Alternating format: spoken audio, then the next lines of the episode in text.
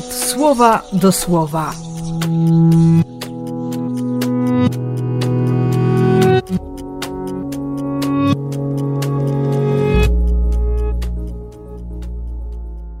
Pierwszy maja, poniedziałek.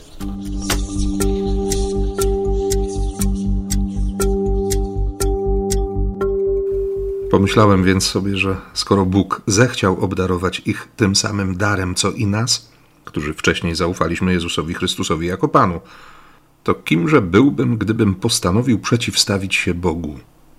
No właśnie, kim jestem, kiedy postanawiam przeciwstawić się Bogu? Bo myślę zupełnie inaczej, albo, albo próbuję narzucić Bogu sposób interpretacji rzeczywistości, w której się znajduję.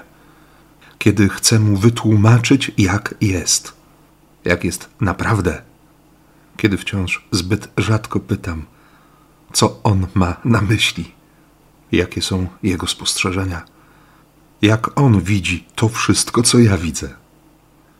I często mam wrażenie, że jestem, nomen omen, misiem o małym rozumku. A z drugiej strony, każda z takich sytuacji uświadamia mi i w naprawdę dobrym sensie upokarza, to znaczy sprawia, że, że mam okazję patrzeć prawdziwie, że mogę zareagować tak jak ci, którzy najpierw oskarżali Piotra, a potem, kiedy usłyszeli to, uspokoili się i złożyli hołd Najwyższemu. Moją reakcją może być, ma być uwielbienie Boga. Bo się Bogu może podobać to, na co moje oczy w ogóle nie zwrócą uwagi. Bo Bóg może mi dziś powiedzieć, że jest gotów oddać swoje życie nie tylko za mnie, ale za tych wszystkich, za których ja bym się nie odważył tego zrobić. I że pojawiająca się od czasu do czasu właśnie taka opinia w moim sercu, bardziej niż jako owce, opisuje mnie jako barana.